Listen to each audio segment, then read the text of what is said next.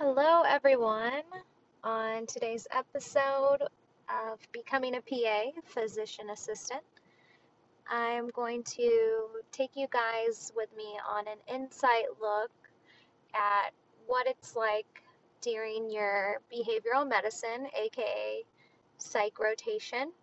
For me specifically, I've been on an outpatient psychiatric clinic which I've actually really enjoyed. I'm in my last week right now. I'm getting ready to take my EOR on Friday at the end of this week. So tune in to see how that's going, along with updates on what my next rotation is and everything else you need to know about being a PA student, specifically in clinical year now. Tune in.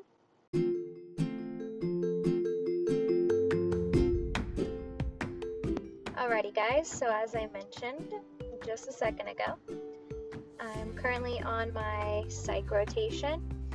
If you know me, if you follow me on Instagram at PA underscore Leira, that's PA underscore L E I R A, you know that I have been doing my outpatient clinic psych rotation at a place here in San Antonio for the past three weeks. It's a three and a half week rotation.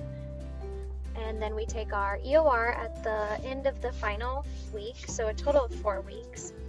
I've been, thankfully, psych is a rotation that you have a little bit more time usually to study for your EOR. So I feel more comfortable about it than I did when I was preparing for surgery but of course I was switched from general surgery to psych. So thankfully, a little more eased into it. I know my last rotation, as you may recall, was research, and that was done at home. It was a faculty made EOR. This time I'll be taking the PAEA EOR, so 120 questions instead of my last one, which was 50, I believe. So a little bit different more intimidating, but I feel more confident. I've been preparing, studying the information, utilizing tools. What I use right now, I do Smarty PANCE, Rosh review questions. I looked at the study guide by a PA called Life with Me, PA Bree, so you can look her up. And then I even watched some YouTube videos from a PA called Estefania, I believe. Uh, I could be wrong. I'll, I'll write it in the show notes after I look it up her stuff has been pretty helpful too. So those are all some tools I would recommend, study tools when you're studying for your EORs. We'll see how I do, of course, but I feel fairly confident about my ability to pass this exam at least. And in regards to my actual rotation, it's a pretty nice schedule. My preceptor only works four days out of the week, so that means I only have to go in four days out of the week as well. So I'm there in the clinic Tuesday through Friday. Our first patient is at 8. Our last patient is at 5. They're 30 minute slots plus an hour for lunch. Sometimes we do go over into our lunch break, sometimes not. It just depends on the day and the patients that we're seeing. So we see a total of 16 patients a day. And it's 99%, I would say 99% telehealth. So majority are phone calls via Teams, and a minority are actual video chats. So it is nice that I don't have to, you know, be exposed to COVID or worry about in person logistics. Everything's except for one the patients that we have to see in person if it's something like an AIMS test so that's a test to look for involuntary movements as a potential side effect of some medications like dopamine antagonists, um, you know, that you might see with typical or atypical antipsychotics, stuff like that. Those are better done on video, but of course, the best being in person so you can perform them easily, easier, and notice any potential findings more easily as well.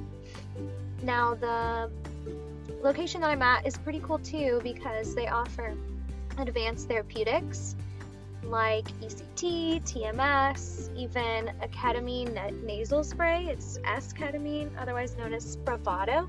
I had never heard of such a thing. I knew ketamine had been more he- heavily researched as its effects for psychiatric conditions, but I didn't know there was actually an FDA approved nasal spray already in use. So it's pretty cool. I get to see those patients who come in person. Uh, there's a nurse who takes care of all of them. And then the provider, the PA that I'm with, my preceptor, is there in case anyone has an adverse reaction or anything at all comes up and they each have their own little room. It's like a relaxing room. They check their blood pressure before and after because it can increase your blood pressure.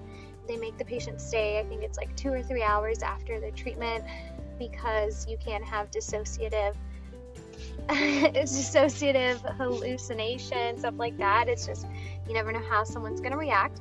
And they're not allowed to drive themselves home or drive for the rest of the day, just as a precautionary measure.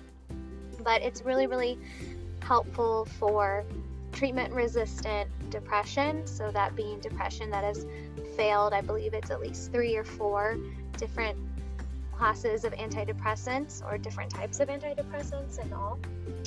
Don't quote me on that, but it's really exciting to see breakthroughs in the therapeutics and technologies that are out there to help patients suffering from things like depression and just giving them hope and giving them more more things to utilize as they try to you know get better mental health.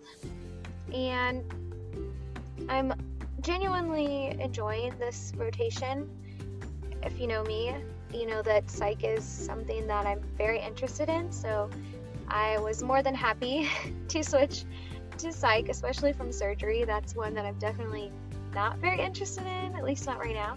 So i'm happy to say that I'm still very much so interested in psych after this rotation as well.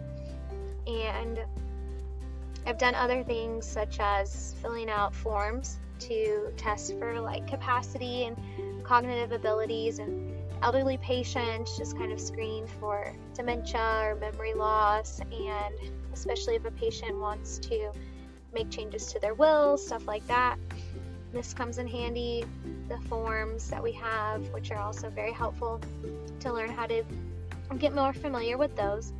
And of course, I've learned a ton about all the different psychotropic medications, the different classes, like SSRIs versus SNRIs versus TCAs versus MAOIs. Seen a ton of different sleep medications, mood stabilizers, you name it. We have a patient who's on them. and it's just, in addition to my studying, as well as in the clinic, being able to see the different side effects that could occur and different dosaging and how to maximize the therapeutic dose or add an adjunct medication, stuff like that, and just different examples of when one might be, be more indicated than another or contraindicated, things like that. I've definitely developed more confidence going into this than I had before because of course with my program we only had a one class in behavioral medicine and I've never worked in psychiatry or behavioral medicine, never shadowed anything like that. I only know from personal experiences with family members or friends who have psychiatric conditions. But I definitely felt like my knowledge base was minimal, especially with the psychiatric medications, and now I definitely feel more confident, at least in that realm. So, very thankful for that. I also have gotten more confident in utilizing the DSM 5 criteria for diagnosing different psychiatric conditions. Definitely, I would say the most commonly seen that most commonly seen diagnosis that we have would be major depressive disorder. So, very more familiar with the DSM criteria for that, how, what to ask patients about their appetite changes, changes in sleep, if they notice any weight changes, how often are they having low or depressed moods, do they feel suicidal, have thoughts of suicide, if they do, do they have a plan or any intent to act on this plan, uh, do they have a history of self harm you know, how long has this been going on? Are there any contributing factors? Have they noticed that they are um, slower in their movements or their speech that others have noticed? And loss of interest in activities that used to bring them joy or pleasure, stuff like that. A good mnemonic would be SIGECAPS. That's one I definitely utilize, so I would encourage you all to look up different mnemonics when it comes to utilizing the DSM 5. After major depression, I would say the second most common that we see is generalized anxiety disorder, aka GAD. Uh, one, so I've gotten more familiar with that as well, with just the type of medications that are anxiolytics. I know a lot of people use benzodiazepines, but of course, those are very easily be able to build up tolerance, dependence, addiction. So we try not our best to not prescribe those, but a lot of patients come in already prescribed on some of those. Like Xanax, for one, is definitely the hardest to get people cut down on, and you have to taper off slowly to prevent any adverse effects. But of course, um, definitely getting more familiar with all of that and with the screening, like asking if they've been restless or muscle tension, how often they're feeling anxious, how long has it been going on, things like that. Do they have panic attacks, going through the symptoms of a panic attack? After that, I would say that insomnia would be another big one we see a lot. People on a lot of things like trazodone would be a big one, or hydroxyzine. Then moving on to PTSD, we're all familiar with that, I think, to some extent, but definitely have gotten more familiar with diagnosing it and with medications like prazosin, it's a medication often given for nightmares associated with PTSD.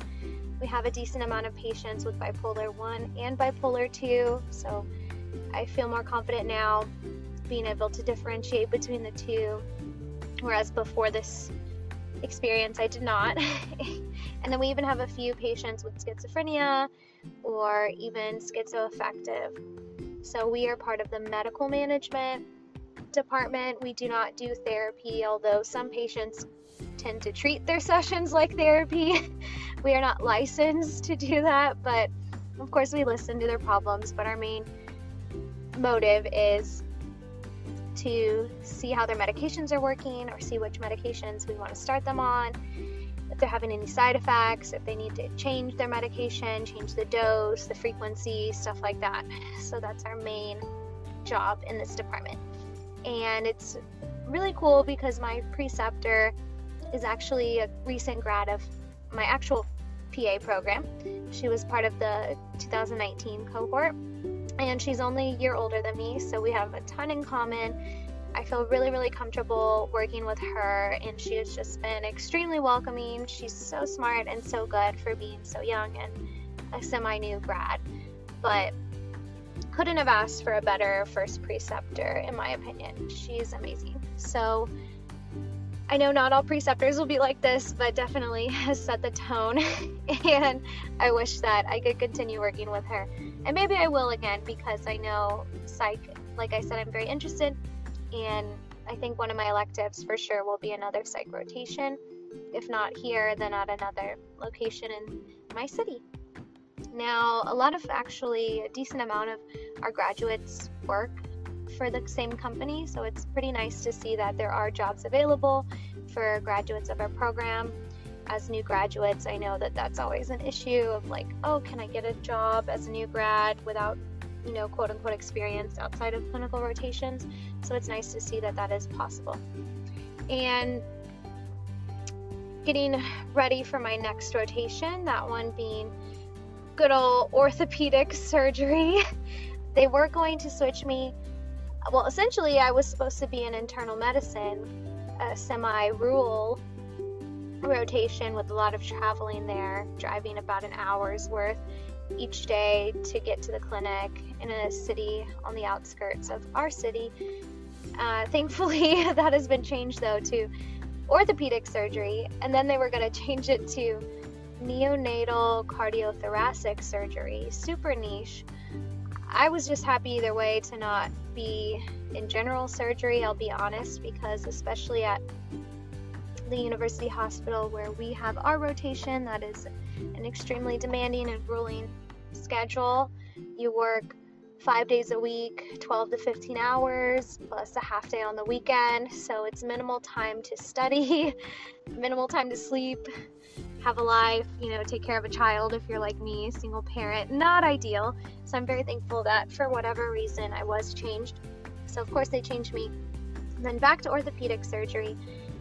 I've already reached out to the physician I'll be working with, as well as another student who has rotated at this location with the physician as well, just to kind of get some insight and to optimize my time there and to, you know, just prepare for success the best way that I can, especially because orthopedics and surgery are two of my most uncomfortable, not because I'm skim, what is the term, skimmish or squirmish I don't have a problem with surgery itself. I've scrubbed in before when I shadowed with a podiatrist back in the day for a bunionectomy, and I thought that was amazing.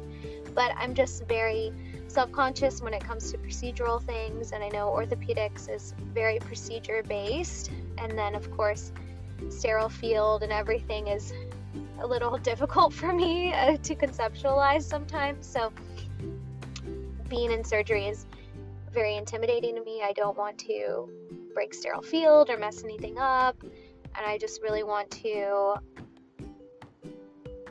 basically I just have a high standards for myself and I don't have the confidence there yet, but I also I don't want to let my preceptor down, so I want to do whatever I can to be as helpful as possible to him and to the he has a PA in his clinic as well. He owns his own practice.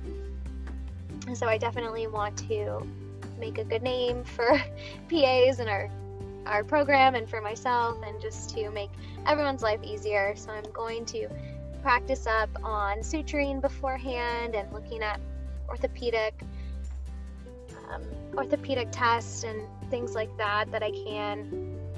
Looking at my notes, looking at resources online, at least the weekend before, so that would be this weekend, to just do whatever I can to improve upon my knowledge because anatomy is not my strong suit either, and I remember not as much as I would like to have remembered from our anatomy class uh, that was over a year ago now. So I'm gonna do my best, hope for the best, try my best, let them know that hey, I may not be the top person in my class when it comes to orthopedics, anatomy, or surgery, but I'm going to work my butt off, try my best, maintain a positive attitude, and say yes to whatever they want me to do. Even if I'm scared, I'm going to let them know hey, if you don't mind walking me through the first time, just making sure I'm not doing anything too crazy that would, you know, risk the patient's safety or anything like that. And then go from there. And I think that the good thing about procedural work is the more you do it, the easier it gets. It almost becomes like muscle memory, and you know, essentially, you can train a monkey to do some of these uh, these procedures. It's not cognitively difficult. It's more so having that confidence, not being afraid, and just getting in your numbers and practice, practice, practice until it's as close to perfect as you can be. So that's my game plan. That's my plan of action. So check me out on Instagram if you want to see how orthopedic surgery goes for me. And I will definitely keep you up to date as well at the end of that rotation. And in regards to that EOR, thankfully I've already studied for that one when I thought that I was going to be going there for my second rotation and instead got switched to psych. So I have a little bit of baseline knowledge, at least book wise, but more so the rotation is ortho, but the exam is general surgery based mainly. So I'm not sure how well that all equates, but I'm excited to learn more because, like I said, my ortho knowledge is minimal, so I can only learn and only improve from here. Always keeping a positive mindset despite being out of my comfort zone. I know that when you go out of your comfort zone, that is when you experience growth so I'm ready to grow, to learn, and who knows, maybe I will actually enjoy it and want to go that route one day. Probably not because surgery schedule is not ideal for a single parent, but hey, you never know. Now, I hope everything has been going well with you all. And whatever you are on your PA school journey, if you're in interviews still, in interview season, or if you're going to be applying next cycle, or if you just started PA school and you're didactic year, or if you're like me and making your way through clinical year one day at a time, I wish you the best of luck.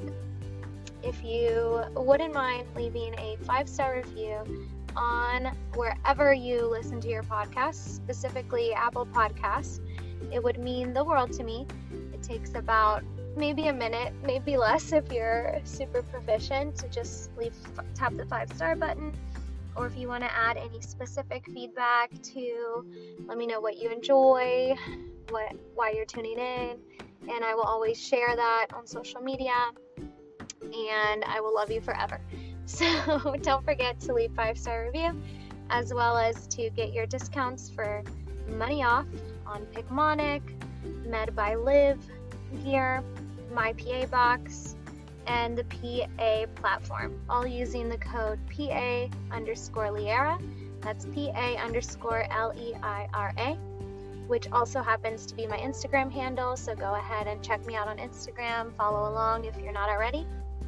And I always do my best to get back to anyone who reaches out on Instagram who is looking to connect or needing assistance with anything. I will try my best to assist you. All right, guys, wish me luck on my EOR this at the end of this week, and I will keep you updated on the rest of my journey as clinical year continues. Rotation three starting next week, orthopedic surgery, wrapping up with outpatient psych. We've got this. Until next time, goodbye. Bye, friends.